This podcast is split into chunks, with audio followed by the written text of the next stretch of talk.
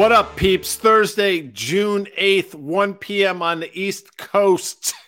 This is Market Call. I'm Guy Adami. That's Dan Nathan. I got this little cool undershirt going, but Not that's cool. probably for another show. Uh, in just a few minutes, and I promise a few, Elizabeth Young, that would be EY from SoFi, will be joining us. And of course, get ready, people. The one word we all look forward to on Thursday butters, because that's what I do. Today's Market Call is brought to you by Dan SoFi. Get your money right all in one app. And of course, our data partner is FactSet, financial data and analytics powered by Tomorrow. Dan, when you go to a hotel, um, which we often do when we travel for work and those types of things, what do you do? When you put that thing on the door if you want, like the the the housekeeping. It's housekeeping, right? To come in. Yeah, yeah, you put the thing on the door, the little Yeah, it sign. says makeup. So we have a housekeeping note. Dan, would you like to tell the people it's Oh, yeah. housekeeping? Oh yeah, our Monday market call is going to go to noon. It's going to be on live on Sirius XM radio Stop it. here. It's going to be really exciting. We're going to take your calls. A lot of you guys who tune in for us here at 1 p.m. Monday through Thursday. Uh, on Mondays, you're going to be able to call into Sirius. And here's the deal. Look at that. Business channel 132. That's the Mm. business channel. Um, and it's going to have a radio feel. It's just going to be totally, totally different than what we do here. So check it out, people. Um, there's a link that Amanda and Jacob are going to throw in there. Um, and you can see, look at that. Look at that Wow. right there here, people. And also check us out on the Twitter because there's a link there. If you don't have Sirius, I don't know why you don't have Sirius at this point, but you can get three months free. So check it out. You can call in, you can talk to Guy and myself live. We can talk markets, we can talk the economy, we can talk about maybe a little sports stuff, maybe a little music. And we also want to thank our good friends at Roman. We have a new presenting sponsor on the Risk Reversal Media family. That would be Ro. I've been on the Ro Body uh, program. So you're going to hear more of that across our platforms here, but they're going to be presenting sponsor of our portion of the market call on Sirius XM Radio. Wow, that is housekeeping. That's a thorough housekeeping. That's like you even cleaned underneath the toilet and stuff. You know, All you hey like- guys. Speaking of of No, I'm cleaning, just saying, you gotta do here, that when you're what's going cleaning on? Your look, it, it- you look like a Russian sailor. or something. and don't go to the Urban Dictionary for that. Like, like seriously, like what is that look? Isn't that what the Russians don't they have like the striped yeah, shirts? I, well, having never been a Russian sailor, it's hard for me to right, sort guy, of because we got a lot. To, poetic about we got that. a lot to do. Although I did see a hunt for Red October, so I guess that qualifies me. Yes, it does. Um, we got Liz, we got Butters, but you and I got to go through some stuff here because yesterday I was out of pocket all day, and it was one of the very few days when the markets open um, in, in, in- of of recent note where I have not been paying attention um, at all. Cheapest thing you can do. Uh, yeah, and you know when I looked at the end of the day, I pulled up my FactSet machine and I looked and see how the market traded a little bit, and it was interesting because the S and P was just fine. Uh, lots of parts of the S&P were just fine. The Nasdaq was down. There's not something. There, there was not something. Now the Nasdaq was only down one and a quarter percent or something like that. But then I looked at some of our favorites. I looked at Google and Amazon were down more than three percent. Microsoft was down three percent. Apple was down less than one percent. Nvidia was down three percent. And I was like, whoa, if you told me all of that, right, at the end of the day, I would have thought we had a really, really bad messy market day. here, And we didn't. And then look at today. And so maybe we could pull up the NASDAQ like a three day chart here. You can see what happened in just a short period of time. Uh, and then today, I'm looking at NVIDIA's up 3%. You know, interestingly, Google's unchanged, Amazon's up 2.8%, Microsoft's not up a whole heck of a lot. And then this Tesla outlier, this thing is absolutely killing me. I'm actually laying into this thing, guy. I have literally been kind of hands off for the last few weeks. I cut the position after earnings, after it came in a lot. Um, I still had a short position. It's up my you know what, but today's the day. I'm just kind of leaning into it. There's the NASDAQ. That's the three day chart. Um, here's the thing what if it's kind of a one step forward, two steps back guy? Can that get the NASDAQ to correct that sort of thing? That's that is a line from uh, the Bruce Springsteen. uh, I want to say solo album. It wasn't with the E Tunnel Street at that point. Tunnel Tunnel, of of Love. Yep. Um, so yes, it could be, but again, you know, I think the point you made many, and there were a few salient points, but the one that I really took from was if you had told me all those things, all those stocks were down the amount that they were, and then said, "All right, where's the S and P off a day like that?" I would have said it's down 75 handles easy. And obviously that didn't happen because yesterday was a huge rotation day. Now, today in large part seems to be a not to say a complete reverse of yesterday, but obviously some of these things are bouncing back. So it doesn't make a whole hell of a lot of sense to me at all. But to answer your specific question, could it be sort of two steps down, one step forward? Yeah, it could be. We could be on the brink of something for sure. And more and more people seem to be coming to the realization that we are stretched on a number of different metrics, uh, not least of which valuation, but others as well. I mean, the, those bull bear reports that we talk about all the time, yep. they're probably as skewed as they've been over the last year or so. So people are all geeked up, and maybe correctly so. But you know, personally, I don't see it, and I take you know I get in trouble for pronouncing this gentleman's name incorrectly, so I'm going to be very slow when I do it. But Stan Druck and Miller yesterday was talking about the potential for a 15 to 20 percent earnings decline over the next year or so, and I'm in his camp. And I don't think, and he has said it as well. I don't think the market is fully priced in the lag effect of what's going on in terms of the Fed and whether the Fed moves next week or not. I don't even think it matters any point. Danny Moses talks about this. Fed's a bit of a sideshow now. Yeah, and you know the one thing about Druckenmiller is kind of interesting. We talked about it a few weeks ago when he said he's all in on this AI thing and Nvidia. And I think in those comments he also said that you can be long Nvidia for the next couple of years here or whatever. Yeah, okay, maybe, maybe, but I, I, just remind you that, and we all learn. You know, Stan is a billionaire and he's considered one of the most successful um, investors of this generation. But you know, they got turned around when he was at the Soros Fund in the late '90s. They were short tech, and then they got super balls long tech um, right before the all-time highs, and then they ended up losing multiples long of what they lost on the short side. So I, I guess my point is, is like he's talking about this earnings drag. He's talking about you know an earnings recession that we're going to be in you know, look at just Microsoft, look at Nvidia, look at Adobe, look at Google, look at my, you know, like any any of these names that are benefiting from this craze right now, they have pulled forward a lot of optimism, okay, about this newfangled technology and how they're going to monetize, you know, like users or enterprise customers or whatever on their platform. So to me, there's going to be a broad-based earnings recession. These companies have already pulled forward a lot a of lot. the excitement and the valuations are just really stretched. And I don't know how you have an earnings recession without multiple compression. And that would be the issue for me. So I don't think those two things can be, you know, this. I don't think they can live in the same. They don't line up. No, I'm with. Listen, I'm completely with you. And the pull forward is where things could get really dangerous because if you have one, the pull forward, but then two, you have a slowdown in an earnings recession, which is, I think, we're on the precipice of. I mean, then you sort of get double dinged on those types of things. And then when valuation is a concern, which it clearly is, I mean, even the most ardent bulls out there have to say that we're stretched on valuation. Then you sort of have the trifecta of things that potentially could work against you. But for now, at least, everything seems seems copacetic. I don't know how to spell that, and I'm not even sure what it means, but that seems to be the environment we find ourselves in right now. So here we are, Dan. Here yeah. we are. Copacetic. Um, yeah, I couldn't do that either. Um, speaking of things that we don't understand, let's bring in Liz Young. That oh, is I understand. why from SoFi. I'm gonna, and I'm just going to tell people first of all, look at that backdrop, number one. Dope.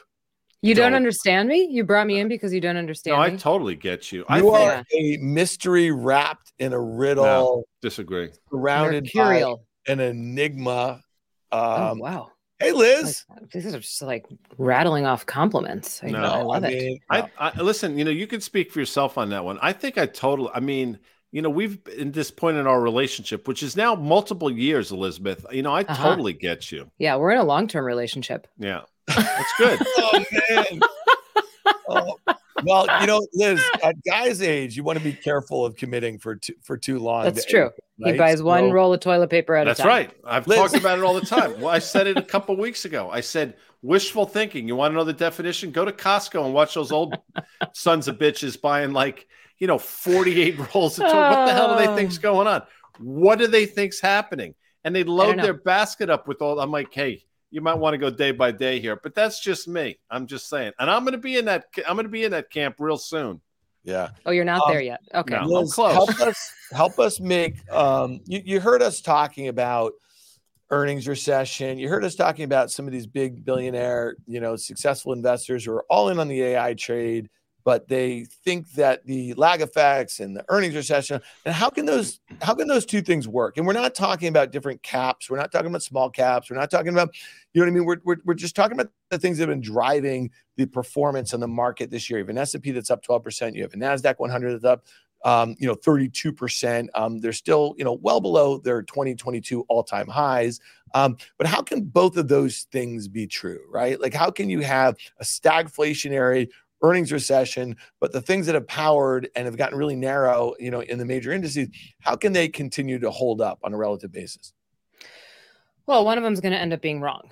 Um, and I think at least in the short term, or let's say over the next 12 months, and I, I think I mentioned this last week. The the thing about this AI craze, first of all, the AI thing is a theme. People have invested in a theme, okay, not necessarily a trading catalyst. It's looked like a trading catalyst over the last couple months and maybe year to date because of what's happened in the enthusiasm that people have bought it with, but in reality, it's a theme. And usually, investing themes are things that you invest in over, let's call it a two to five year period, maybe even a five to 10 year period, depending on what it is. Something to compare that to if you wanted to invest in, let's say, a clean energy theme, right? That's not a situation where you would buy a company today and expect that the world has transitioned to clean energy by the end of this year. I think there's probably a mismatch in expectations of when people are going to get the gratification on that AI trade. So they've gotten the gratification on buying the enthusiasm around this new theme and that it's going to completely transform the world and and it may transform the world but it's probably not going to transform the world by December so looking at what you're paying for some of those stocks and deciding whether or not it was a good trade by the end of this mm-hmm. year might end up being a little bit frustrating. So they're investing in a theme but how can they both work? They probably can't, frankly, especially with valuations as inflated as they are. So either it's a situation where an, a terrible earnings recession and another market correction actually doesn't materialize, and we just sort of chug along in this range until we slowly find our way into a bull market. I don't think this is a new bull market yet. And yes, I'm excited about the small caps. I saw the comments about that. But either way, I, one of those things has to come back to earth in some way, shape, or form my bet is that the valuations in this AI trade are the ones that will come back to earth a little bit more. But there's still reason to believe that it's possible it's the other way around. The market in the last couple days has tried to prove us wrong. So we'll see. We have a conversation on these shows, so we're going to have about to have another conversation. We talked about the Russell yesterday, the outperformance. Carter Worth actually did an entire 15, 20 minutes on sort of the ratio between the S&P and the small caps. So here's my one concern, Elizabeth, about the small caps. Now, I get that IWM has been bouncing and you had a pretty significant bounce yesterday. My concern, I guess, is so much of that bounce has been predicated on the move in regional banks. It's a large component right. of the Russell are regional banks. Now, I guess it doesn't necessarily matter, but my question to you is, and I'm not sure there's an answer here is that masking is this rally potentially masking just a bounce in regionals before the next shoe potentially falls in terms of what's been going on there just quick thoughts on that yeah no this this is an important conversation because i know that i'm always the small cap bull and i am definitely long small caps in my personal account so this recent bounce has been nice for me but usually if you're if you're using small caps as a signal of cyclicality or really more a signal of early expansion behavior you need the macro data to back that up. And it gets tricky because all the macro data is backward looking. But recently we saw services PMI tick back down to neutral. That's not typically a situation that you would expect to see in early expansion behavior. You've got PMIs on a downtrend rather than an uptrend.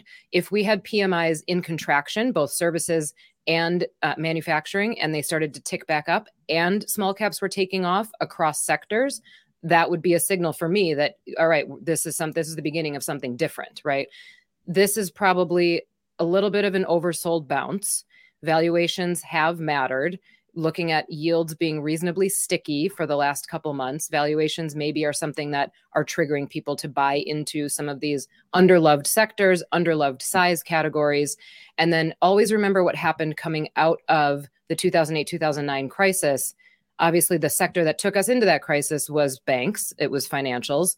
The one that bounced the biggest on the other side was also financials. So, actually, the size category that led us out by a wide margin of that crisis was mid caps, because at that point, there were a lot of banks in the mid cap space. So this is a, probably a similar situation where it's like, okay, maybe that problem is solved. Perhaps it is. Maybe it's not going to be the next set of big headlines. And now we've got this kind of oversold bounce, kind of rejiggering of portfolios and getting the exposure back to right sized.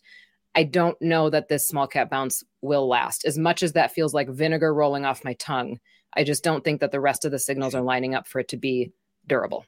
Yeah, and, and and I think that makes some sense. I mean, like like from a technical standpoint, we just had the chart up. I mean, the support looked real down there, and it's going to take some sort of um, event, in my opinion. What what I mean, like a macro event, like a a, a shift um, or, or something in the regional banks, you know what I mean, to kind of get it retesting those recent lows, but they will likely come, especially um, if it is led um, by like a broad based move in the major, you know, large cap indices. Ultimately, you know, I think the small caps, which might initially show good relative strength, will probably play uh, play catch up to the downside. You know, so we have this Fed meeting next week, guys, and I just want to get like like let, us do a touch on yields here, um, mm-hmm. because you know, I kind of feel like the, the, the 10 year, if we want to pull up a, a, a one year chart of the 10 year US Treasury yield, um, it really feels like it's having a tough time kind of working out above this kind of 3.8% sort of uh, zone. And I feel like everything that we've just discussed and, and really speaks to what we think is going to be a stagflationary um, sort of environment is probably not that bullish for like longer term yields in my opinion you you know and and so then i want to flip this thing around i want to look at the tlt and this is one that we've talked about um, a little bit over the last couple of weeks and we have a chart here and and we just put a couple lines on this thing here and this is going back to um, the start of 2022 and you know i mean the uptrend okay it's fine it's mild this uh, the downtrend is obviously fairly well pronounced. You see that 200 day moving average there.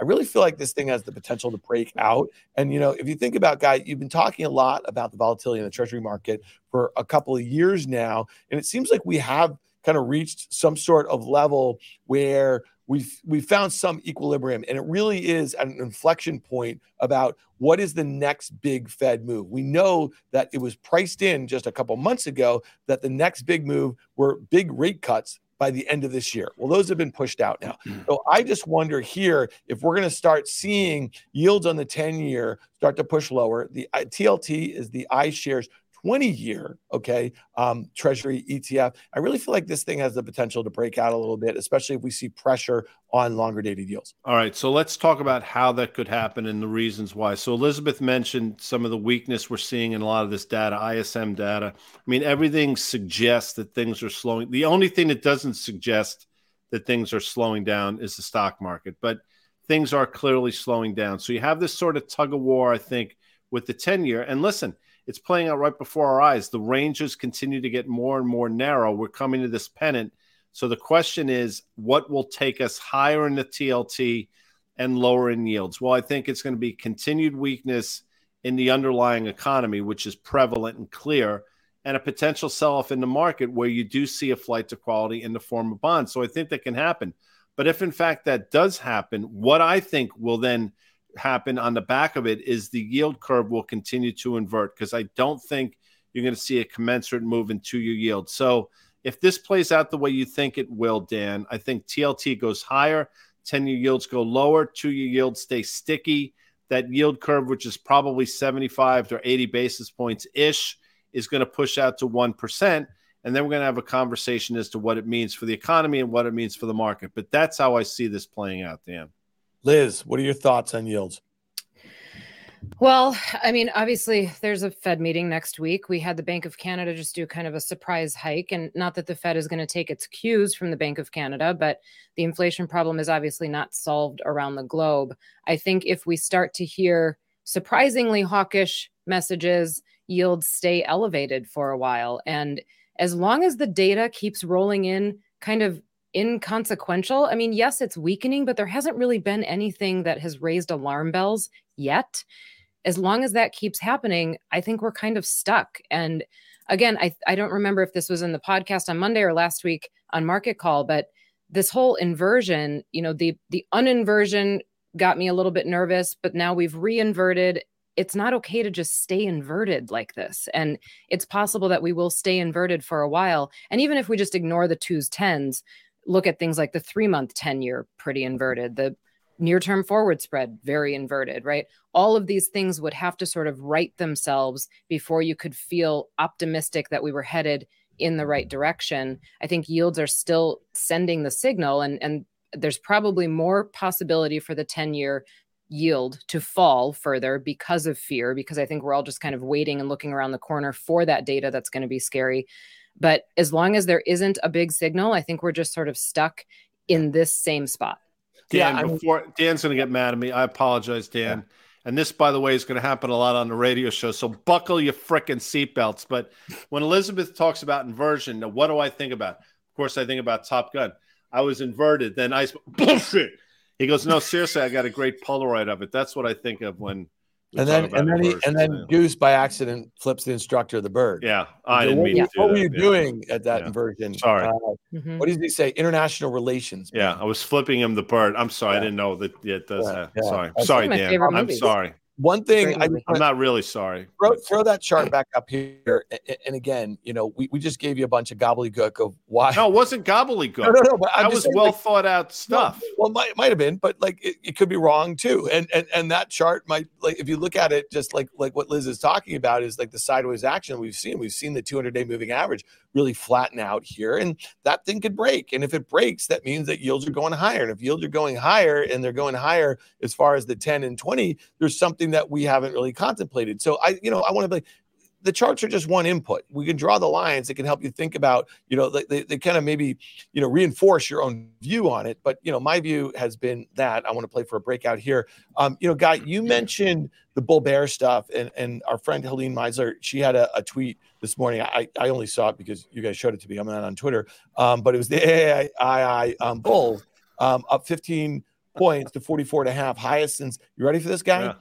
November 10th, 21. That, I, I, think that's the exact day that the NASDAQ put in an all time high. So I think that's worthwhile. All right, going back to the, the point about the NASDAQ and what it did yesterday versus where we saw money flow to yesterday. And so let's let's pull up a crude chart. We have a three-day chart here, I think. Or and and you look at this. This is so you you explained it to me because I was gone all day. I said, what the hell happened? You said they're just rotating. They're rotating out of the stuff that they've been buying hand over fist for two months now, uh, and then they, you know, uh, they bought the energy, but now it's down today. So, like, you look at this, and Liz, you spent some time in your note.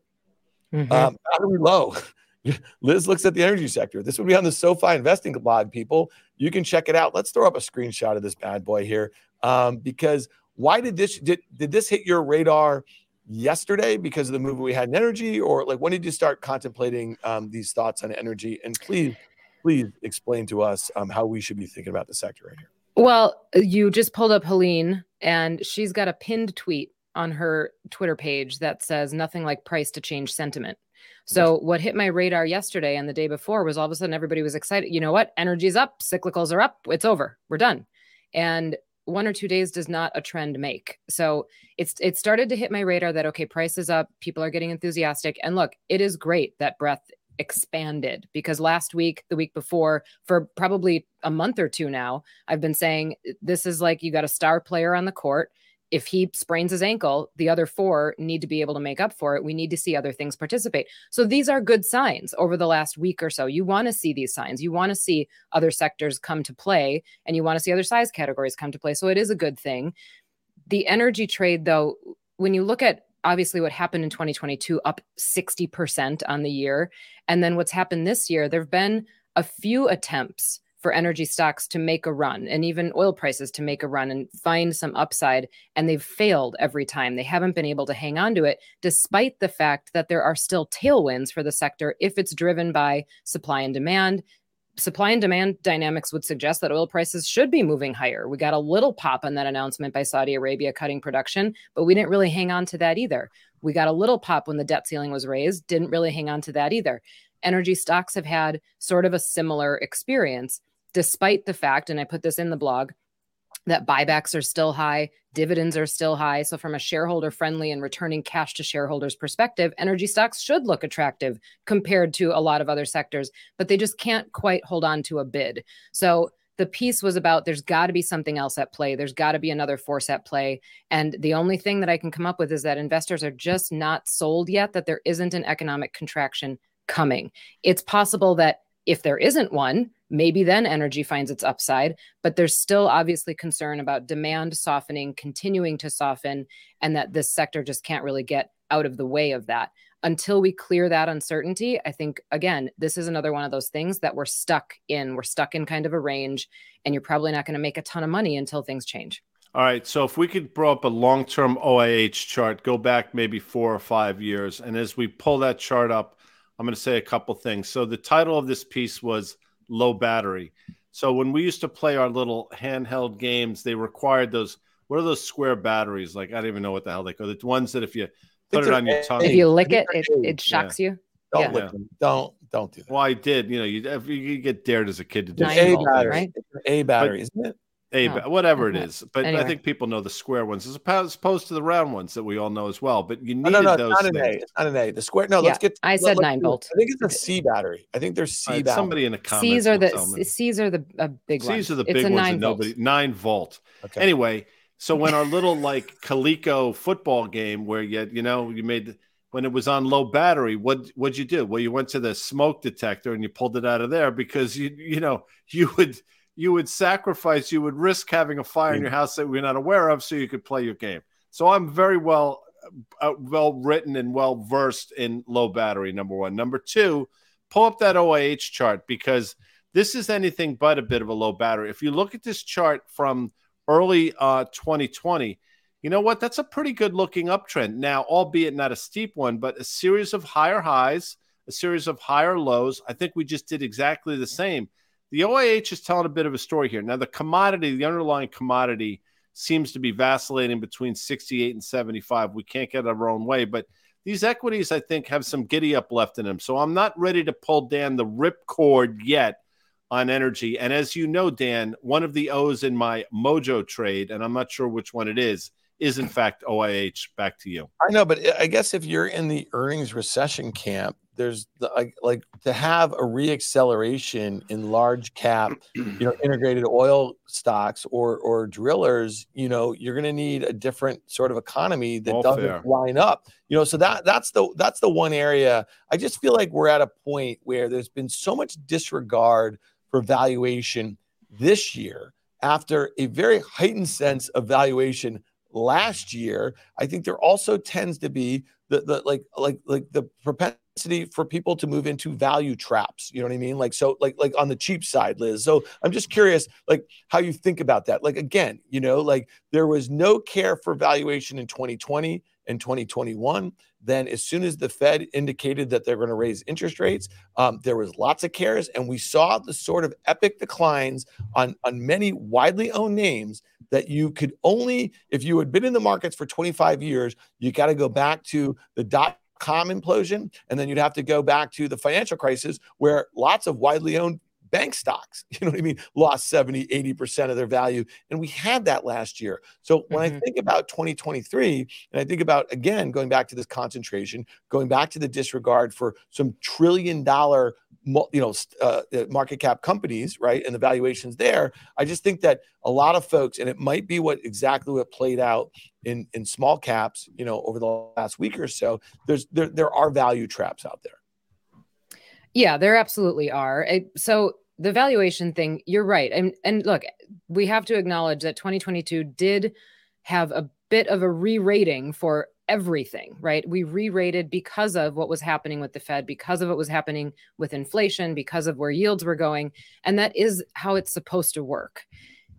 In 2023, the environment hasn't really changed. And that's, I think, what makes me not get on this bull parade and not get excited about valuations because the environment still hasn't changed. So it's okay to pay less attention to valuations if the environment is supportive of it and what I mean by that is if if liquidity is increasing, if rates are falling, right? That's supportive of higher valuations.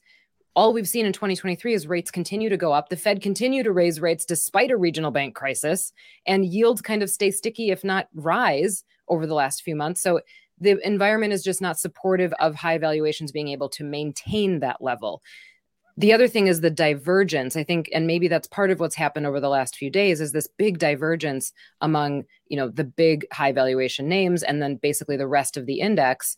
So if you've got an algorithm or you've got triggers that you're looking at, a lot of stuff looks pretty opportunistic right now, especially compared to stuff in your portfolio that's high valuation. So, and think about it from a buying and selling perspective. If you're holding a portfolio, whether you're a portfolio manager running a fund or you're just running your personal account, if something happens and you get nervous, the easiest stuff to sell is the biggest, most liquid stuff that you probably have the biggest gains in because you're not regretting selling that. The easiest stuff to buy is the stuff that looks comparatively cheap, which is where you get stuck in that value trap. And the question that you always have to ask yourself is is this stuff cheap for a reason? And I would argue there are still a number of names, a number of sectors that are cheap for a reason if we're worried about a recession. Now, can they get that much cheaper? Maybe not. So, is this a time that you could start thinking about dripping into cyclicals? Yeah, I do think that oh. this is a time you can think about that, but don't plow everything into it and don't do it with the expectation that they won't go down again first, right? So, yeah. you have to think about that from a valuation perspective, from a cash flow perspective. And I would be buying shareholder friendly companies right now. I'd be looking at the stuff that's still offering a dividend, the stuff that's maybe engaging in buybacks. Yeah. All right. Let's let's hit one single name before we get to our main man Butters. Um, so this is DocuSign, guy. They report after the close tonight. Okay, this is like a twelve billion dollar market cap company. The implied move in either direction is fourteen percent. The stock's up nearly fifty percent from its 52 week lows made in November. Okay, you see the stock has rallied um, a little bit just in the last uh, month or so. It was trading $47. Now it's trading um, $58. This is a company that has, um, we all know what they do. You guys probably signed 100 documents over the pandemic and probably still are. I mean, that behavior was pretty sticky. This is a great product offering, right? But it's a company that trades um, on adjusted earnings about 60 times, four and a half times um, sales. Like I said, it's got a $12 billion uh, market cap. They have, you know, $2.7 billion in sales. The problem is the sales growth has decelerated massively. It's probably mid to high single digits. And on an adjusted basis, yes, they make money. On a GAAP basis, they're basically break even. So, Guy, my question to you here is that, okay, here's a stock. Maybe it has an AI moment. I'm not so sure. I don't know what the hell you could do with something like this here. Um, but you have, uh, you know, a mid-single digit, mm-hmm. you know, earnings and sales name trading, you know, like at, at expensive multiples, not that profitable. Again, what, what do you do with a company like this after that whole context that we just gave? It is down 87%. This would be like, you know, in late 02, early 03, buying Yahoo or buying Qualcomm or buying, you know what I mean? That, that sort of thing. Because when you think about like just the, the decimation um, these are hard names. They're good trading stocks, but look at that gap back in March, you know, that it had or whatever. That was, a, I think, a, a negative pre announcement. So, you know, there's risk to just trying to bottom fish some of this stuff. I agree. So put up that prior chart real quick yeah. because I think trying to play it ahead of this release is probably a coin flip at best. So here's how I would look at this quickly. So you mentioned a 14% move. It's roughly I don't know, let's call it um, a nine ish dollar move. Is that accurate, right? I mean, ish from where we are now. Yeah. So the bounce to the upside potentially could take us to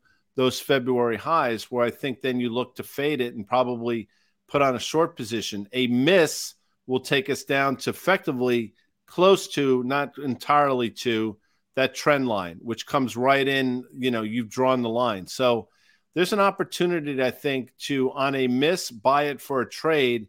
And if in fact they say something that the market likes, lay into this thing on the short side. Because right here, I think you're flipping coins, Dan. But I will say this this is another one of those vaunted Cathie Wood's names that has been grim death now for quite some time. Yeah. And one thing I'd say about a company like this is that they do one thing really well, you know, yeah. and, and, if they are. So do know, I. But I don't trade at a premium valuation. Well, that's right. Back to and you.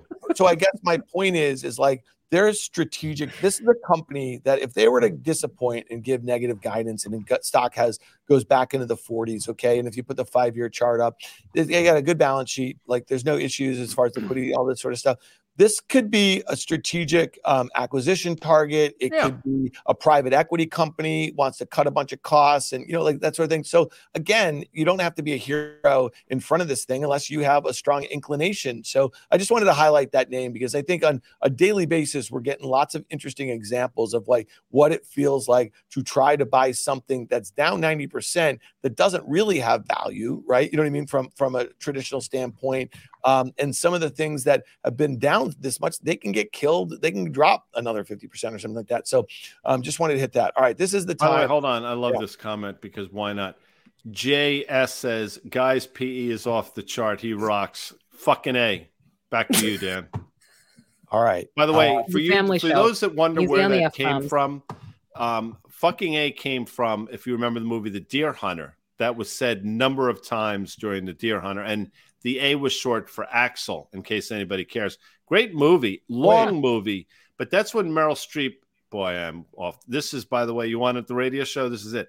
Meryl Streep m- met John Cazale on that movie, and they fell in love. Now, obviously, he huh. was in Dan, as you know, he was in five movies. All were just ridiculous movies. The ones that people forget, of course, would be, I think, The Conversation um, Dog Day Afternoon, you mentioned Deer Hunter, both Godfathers. So back to you. Deer, Deer Hunter is a tough watch. Man. No, it's not. It is long. No, it's not. It depressing. It's a brilliant movie. Okay, well, we'll no, it's that. genius. I think that's a movie you want to on a rainy day, like some random rainy like Saturday. Put on a Deer Hunter. That's, yeah, just, that's introspective just as hell. All sharp objects away from your your viewing area. Um, I would just say, Liz, don't don't if it's going to rain this weekend out there, you know, at the beach, don't don't put that one in. It. All right, let's. Sorry, I don't I don't plan on it. Yeah. Right. She's never seen it. By the way, people, time. I want to see all the comments. What are we looking for here, people? What is our hashtag on a Thursday? That's what I'm talking about, Dan. Now I'm going to stop talking now because Dan's going to introduce this because now we clip it and I don't want to screw up the clip. Dan. I mean, you know, I, I, don't know how we avoid that at this point, guy. All right, this is the time we do hashtag Butters. It's John Butters. He's the senior earnings insight analyst over there at FactSet. He drops his email, his blog um, every Friday morning, but we get a preview it on the Thursday market call. So today, this one's actually kind of fitting about some of the stuff that we've just been discussing. He's looking at S&P 500 earnings, which are expected to decline 6.4% for Q2. Okay, we are about to end Q2, but they predict earnings growth of 8.2% for Q4. Guy, we've been talking about the back half loaded scenario all year. John Butters has been reminding us of that. The communication services and technology sectors are expected to be the largest contributors to earnings growth for Q4. Excluding those two sectors, the estimated earnings growth rate for Q4 for the S&P 500 falls to 3.9% from 8.2. Liz, talk to us a little about that. Do you like excluding two sectors? Okay, from the overall picture here. But it is important, and this goes back to last year at this time, Mr. Butters, or into year end of 2022, he was reminding us that despite tech and the fall off that we had in earnings, and it was being helped a great deal by energy earnings last year, they're going to fall off this year. We've seen that. And so to mm-hmm. me, this really speaks to some of the rotations we were also talking about. How are you thinking about first half versus second half and the different makeup of S&P 500 earnings? First of all, I don't like excluding things from analysis, period, because I think it allows you to cherry pick to some degree, which is why I've had such a bone to pick with the Fed about this super core measure of CPI, because you just take everything out that's problematic and yeah, it's going to look okay. Anyway, when you look at earnings, if you take out the two sectors that make up most of the index at a time when most investors own broad S&P ETFs, ah, I don't know that that's really as useful. So I wouldn't want to take them out. I think it's important to look at it from a perspective of how narrow is the earnings leadership, how narrow is the earnings strength. And it's something that you keep in the back of your mind as what is this market actually held up by? As far as expecting over 8% growth in Q4, okay, perhaps right? But that's all still assuming that we're sort of flat year over year 2023 versus 2022 i continue to think that that probably is not likely. I think there's probably going to be a bit of a rude awakening still with profit margins and we're probably going to hear about that in the second quarter maybe the third quarter depending on how long this takes. So I'm not as optimistic that earnings will come in that way in Q4. That said, I was not optimistic about Q1 earnings and ended up being wrong. So, companies have, I will admit, companies have managed these operating margins better than I expected so far. They've cut costs enough, it seems like, to maintain and pad their profit margins to this point, and revenue has sort of kept up. But one of the things that I know I've warned about, I know Guy has warned about, that we wish for inflation to come down. Remember that as inflation comes down, so does revenue mm-hmm. and the top line. So as long as they've managed their costs throughout, things will be okay. It's rare, if not nearly impossible, for companies to be able to manage that perfectly. Yeah. Dan, before we go to the next slide, real quick, the things that stick out to me like a bit of a sore thumb is consumer discretionary. 21.3%. I mean, I, I believe that's going to be wishful thinking given what I think is going to happen to the consumer. And financials up 11.4%. Financials is going to be challenged at best in this environment. So I would look at those two as sort of the outliers, Dan. Yeah, no, and that, and that makes sense. And, and as, as it relates to like excluding data, I actually find it really interesting. I don't make investment decisions on it, but I do think it kind of highlights, you know, certain concentrations, certain reliance on different sectors. So to me, I do find it interesting um, to see that sort of data. Um, and, and, I love this slide. At the company level, Amazon, Meta, Google, and NVIDIA are expected to be the largest contributors to earnings growth for Q4. Excluding these four companies, and the estimated earnings growth rate for Q4 for the S&P 500 falls to 4.3% from 8.2%. I do find this interesting, guy. And so one, one of the reasons we've spent a lot of time on NVIDIA in particular over the last few weeks since they gave that guidance for the current quarter is that it was such a huge beat, right? And so when you think about that, for them to keep up that level of beat, they might have pulled forward some of that revenue that might have been expected into late this year into Q4. So I wonder, right, what that is discounting. And that's how we started the show talking about that. Now, you could come back to me and say, well, when Q4 uh, 2023 estimates were set by analysts and the consensus was, you know, uh, kind of arrived at, let's say earlier this year, a lot of this hype around their H100 chips, you know, for the demand for all of these, um, you know, supercomputers that are going in these uh, data centers that are going to support these AI processes, that wasn't even in the conversation um, well, I'd say their ability to maintain this pace of outperformance is not particularly great. So you might have pulled forward some of that second half loaded um, excitement. And that's why the NASDAQ on this parabolic move of late makes me a little bit nervous if you're buying into it because you think Q4 is going to kind of sustain this level of um, price appreciation in the stocks. We talked about this. You talked about it on OK Computer. I know we talked about it on Market Call. I know we talked about it on the tape, but I encourage people to go to their Google machines and look up what Scott McNealy said nearly 23 years ago about the potential and the math associated with Sun Microsystems continuing to grow at their pace. It was unsustainable, and he put it out there on math. And I think you bring up a good point when we're talking about NVIDIA. And last I looked, semiconductors are still, Dan, an extraordinarily cyclical uh, industry. Back to you.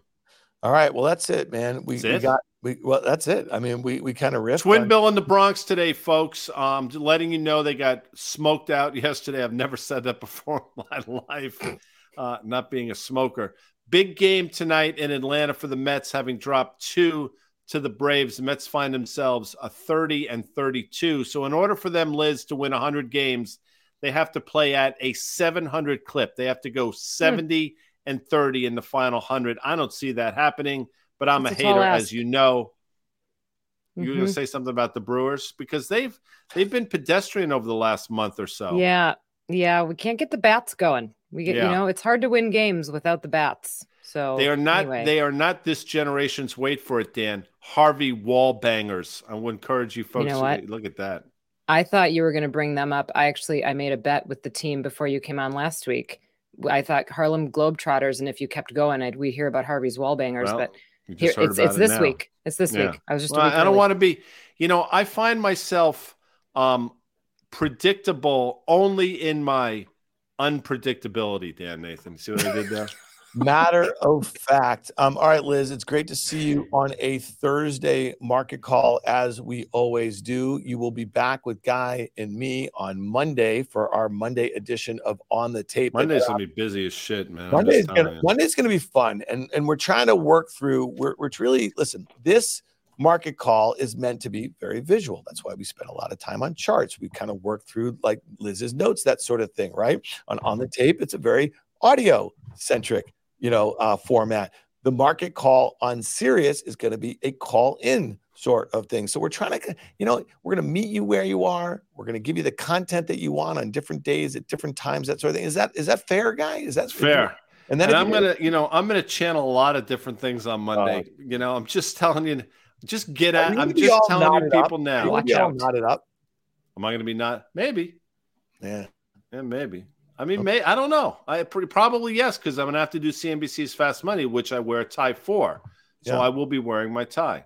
Yeah, and we hope Not Liz that that will be matters. joining us in the radio studio uh, on some Mondays here when she. Elizabeth uh, will be there for yeah. sure, man. We're gonna rock it. I out. love I love a radio. Yeah. yeah, yeah. I love a Okay. radio show. All right. Well, on Well, that note, Okay. That's it, peeps. Listen, I want to thank Elizabeth Young. You know her as EY from SoFi. We've made that. I mean, we've think about what we've done on that front. I mean, people stop her in the streets of Manhattan and say, wait a second, you're that EY from SoFi person. She's like, yeah, as a matter of fact, I am. Number hmm. one. Number two, Butters. I mean, seriously? I mean, right? Butters is we have he's transcended everything. That would be, of course, John Butters, a FactSet. I want to thank the audience, always here with us.